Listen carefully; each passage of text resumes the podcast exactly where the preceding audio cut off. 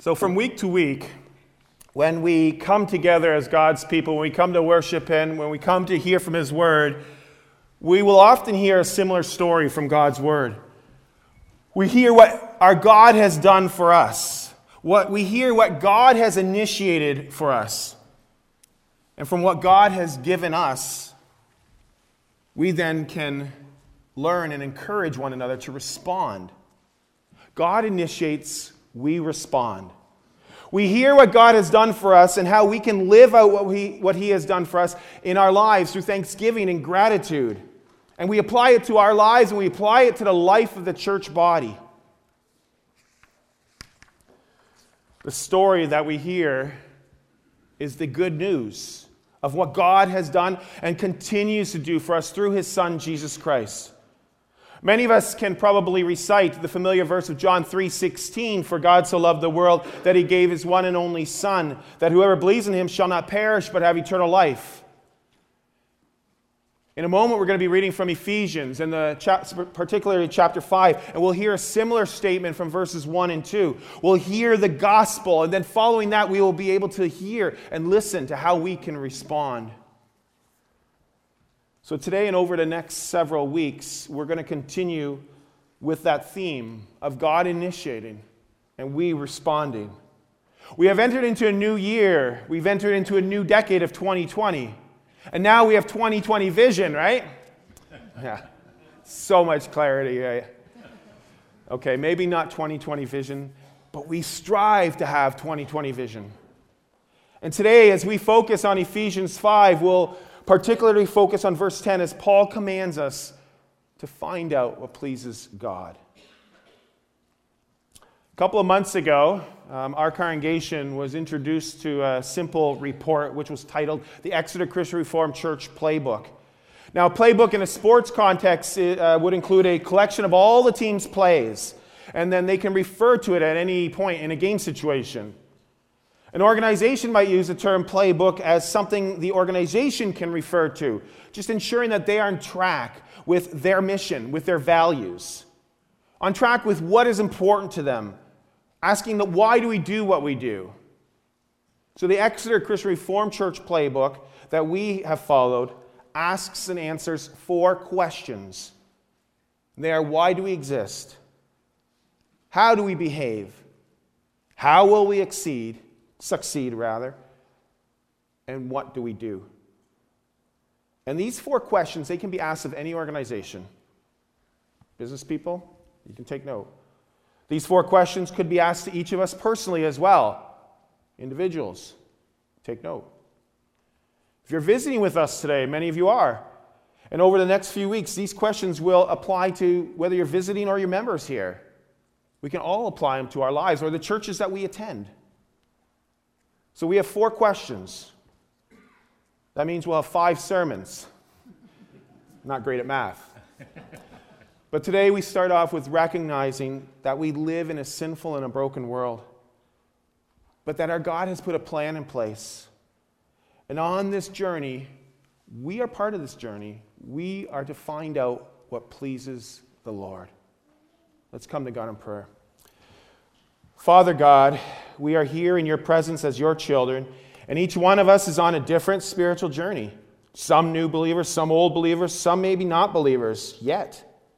But by your Son and your amazing grace, you've given us an opportunity to have all our sins forgiven, and you have given us an opportunity to respond out of gratitude and thanksgiving for your love towards us. So, whatever we have done and whoever we are, we pray that your Spirit and your amazing grace will open our eyes to what Jesus has done and how we can respond in finding out what pleases you. Bless the reading and the message from your word. In Jesus' name, amen. So, this morning, we're going to go through this message a little differently than what we have in the past.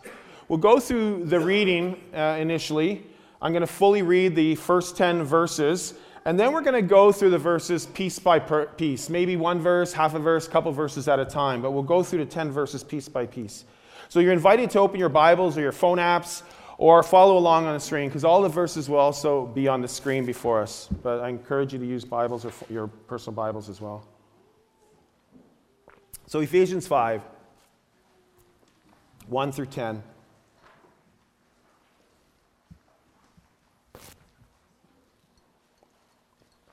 Ephesians 5, verse 1. Follow God's example, therefore, as dearly loved children and walk in the way of love just as Christ loved us and gave himself up for us as a fragrant offering and sacrifice to God. But among you there must not be even a hint of sexual immorality or of any kind of impurity or of greed, because these are improper for God's holy people. Nor should there be obscenity, foolish talk, or coarse joking, which are out of place, but rather thanksgiving. For of this you can be sure no immoral, impure, or greedy person, such a person is an idolater, has any inheritance in the kingdom of Christ and of God. Let no one deceive you with empty words, for because of such things, God's wrath comes on those who are disobedient. Therefore, do not be partners with them. For you were once darkness, but now you are light in the Lord. So live as children of light, for the fruit of the light consists in all goodness, righteousness, and truth. And find out what pleases the Lord. This is the word of the Lord. Thanks be to God. We begin with verse 1. Follow God's example, therefore, as dearly loved children. People of God, you are dearly loved children. You are children of God, made in God's image. And as his children, again, you are dearly loved. Now, this verse is first pointing our attention to God, as it says, encouraging us to follow God's example. Now, He is God. We are people, but we are His people. And as we strive to follow God's example, we will more and more see God for who He is and what He has done. Often children will take on their characteristics of the parents. Even when they might say, There's no way I want to be like my mother or like my father. But family still takes on certain characteristics of one another. What it means to follow God's example, to take on His characteristics, is to be holy like Him. Now, that doesn't mean that we can be perfect and exactly like Him but we can strive. We can strive to be holy like him. And when we and as we're doing this, when we begin to see who God is and follow him and follow his example, we also receive more clarity on his characteristics. But we also receive more clarity on who we are. His dearly loved children, sons and daughters of our heavenly Father. So God has initiated his faithfulness, his promises, his amazing love to us. And so we go to verse 2 where he calls us to respond. And we read, And walk in the way of love, just as Christ loved us and gave himself up for us as a fragrant offering and sacrifice to God. The Apostle Paul, the author of this letter, commands us to walk in the way of love. As we read in other parts of Scripture, love God, love one another. We're called to respond in love. We heard that again through the children's message. When, when, when, our mom or dad loves us, well, how do we respond? We respond in love. We respond in finding out how to please them. So we respond in love. And why do we do that?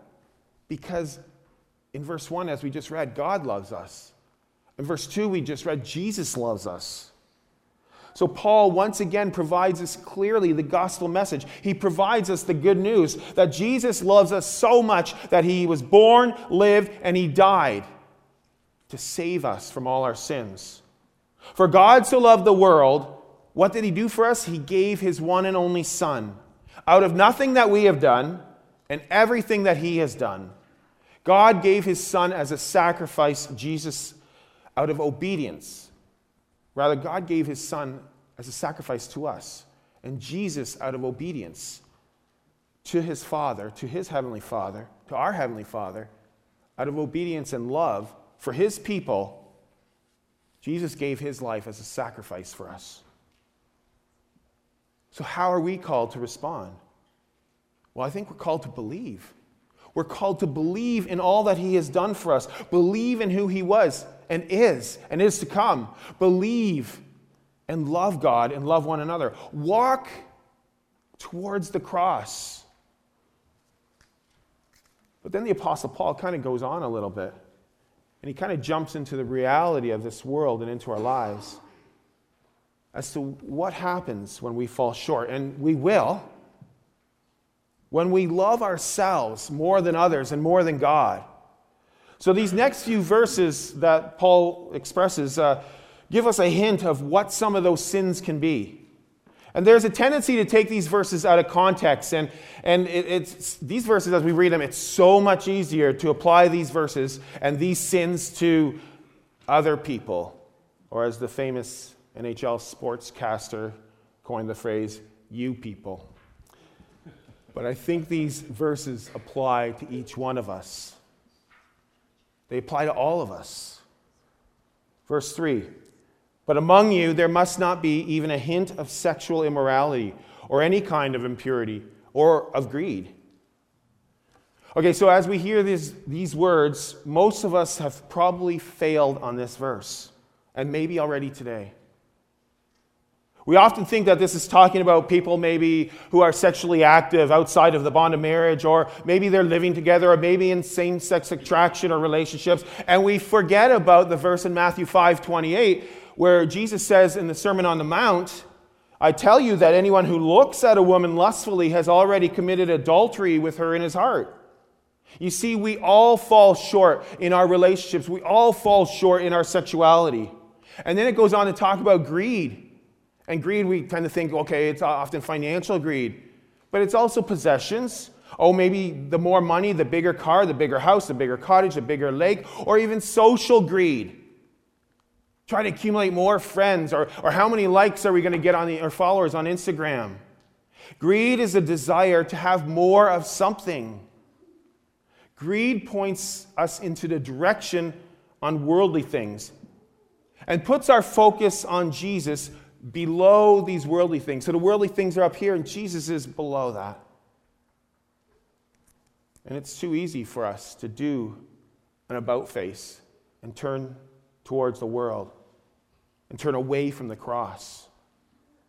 So Paul goes on to say, because these are improper for God's holy people.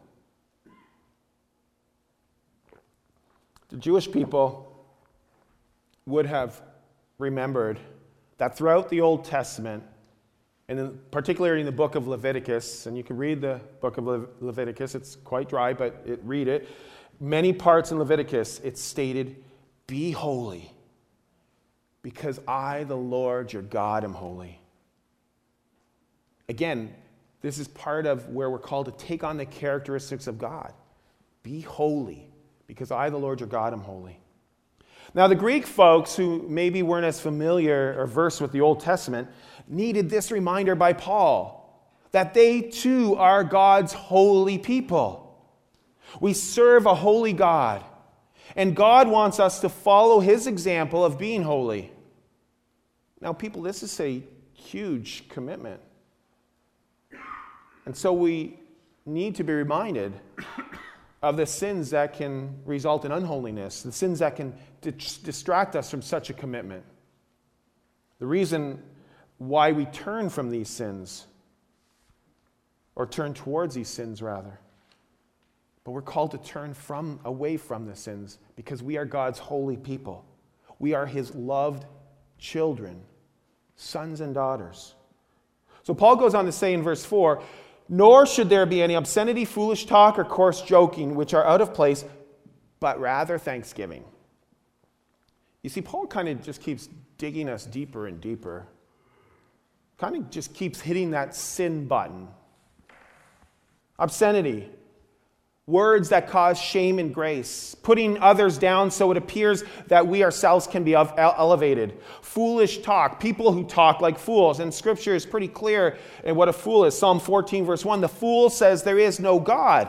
So people who eh, eh, speak against God are like a fool. Coarse joking is speech that's not fitting for a believer. We have to be careful what comes out of our mouths because that is an indication of what is in our hearts. And so instead of these negative and dark things that come out of our mouth, Paul states instead to turn away from those and rather give thanksgiving. Give thanks. We are challenged to be giving thanks, not just on Thanksgiving weekend, not just through the Christmas season for the celebrations and, and many gifts we receive, not just on birthday celebrations or other celebrations.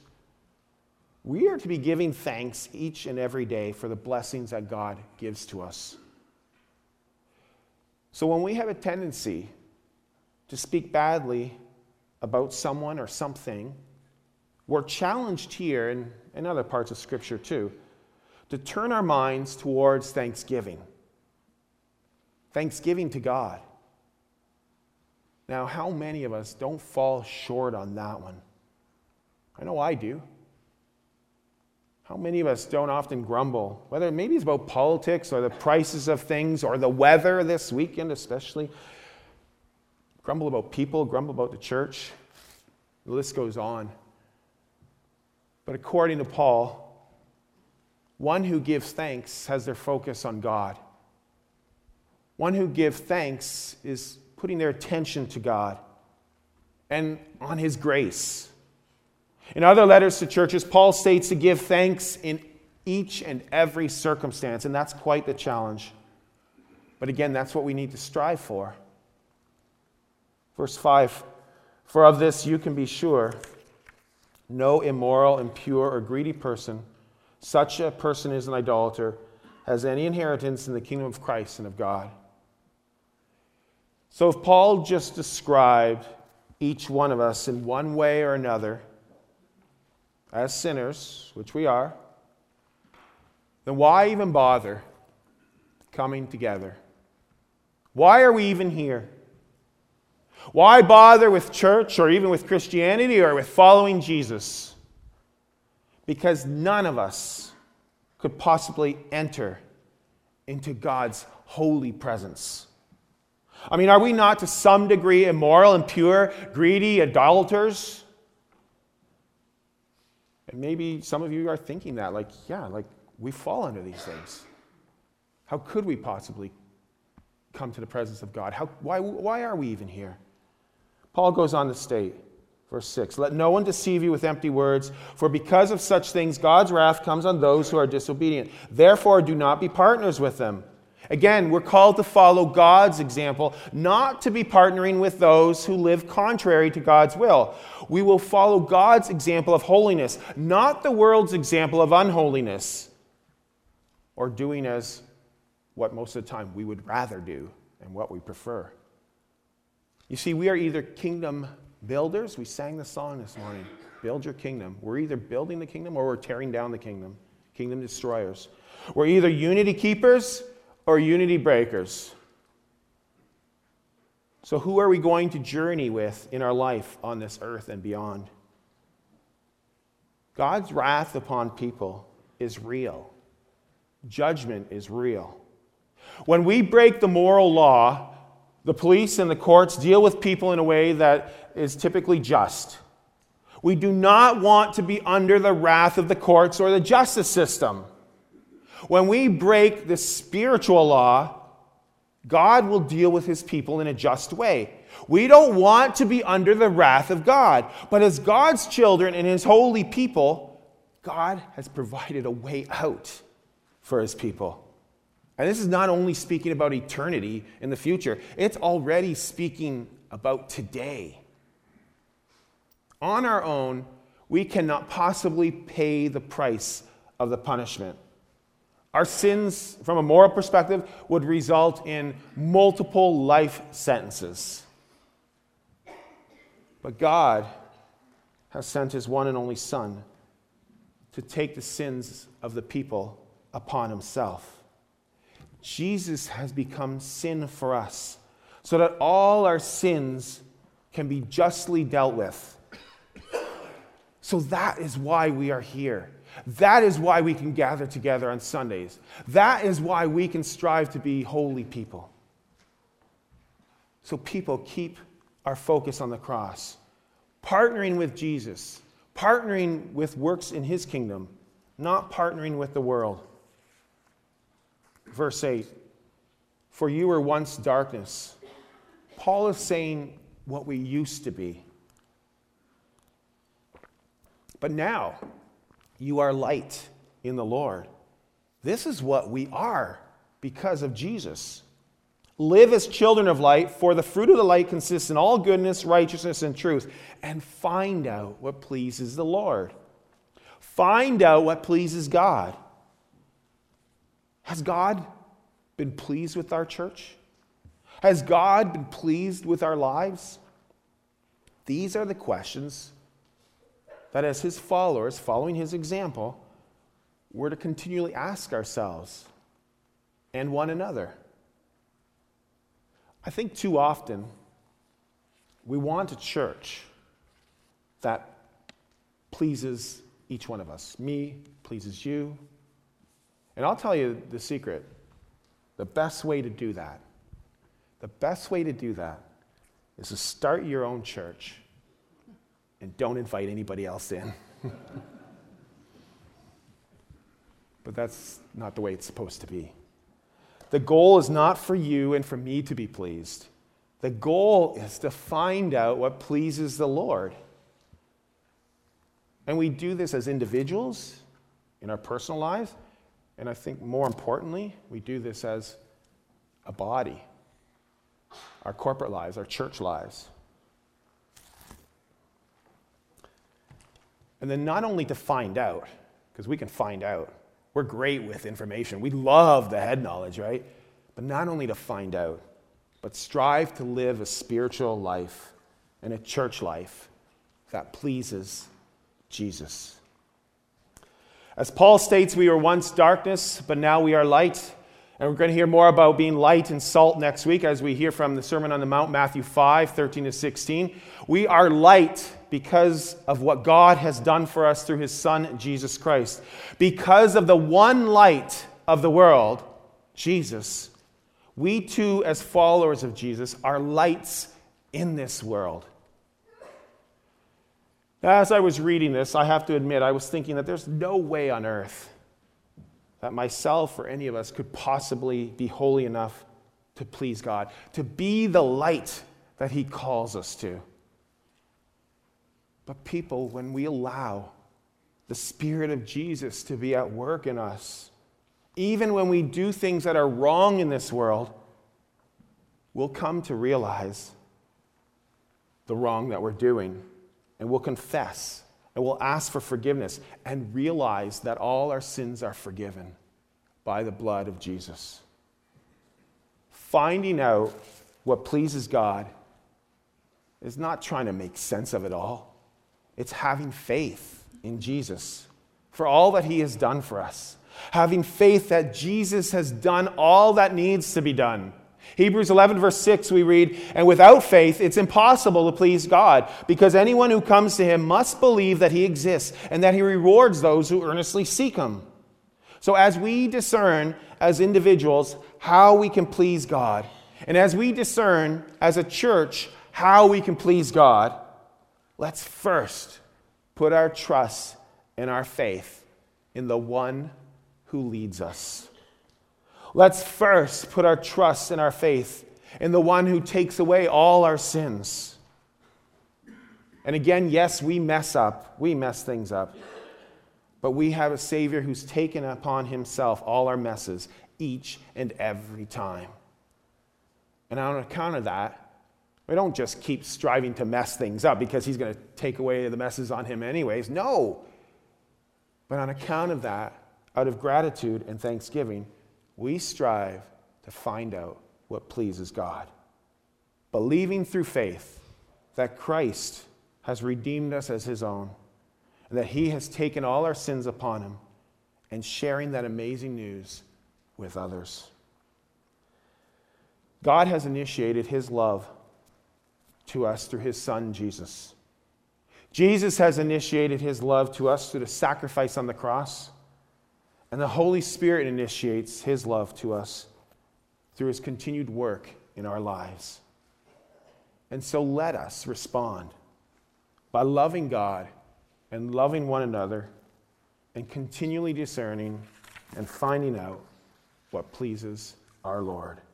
And together we say, Amen. Let's pray. Father God, Holy God, God who calls us loved and holy children, thank you for your love. Thank you for the gift of your Son, Jesus, who sacrificed himself on the cross to take all our sins upon him. Thank you for your amazing grace. Thank you for your Holy Spirit, through the power of the Holy Spirit of Jesus working in us through faith. For those who might be here today and other weeks, and maybe they don't have a relationship with you, work in the hearts of your people, igniting the spark in the hearts of your children to become a flame and to find out what pleases their Lord and Savior. For those who are new believers or maybe longtime believers, we pray too that the power of your Holy Spirit will grow these relationships deeper and stronger and increase faith as your people continue to seek you and your will, finding what pleases our Lord and Savior.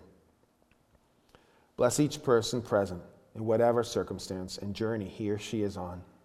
And we can only pray this because of the cross, because of Jesus, and your amazing love. In your name we pray. Amen.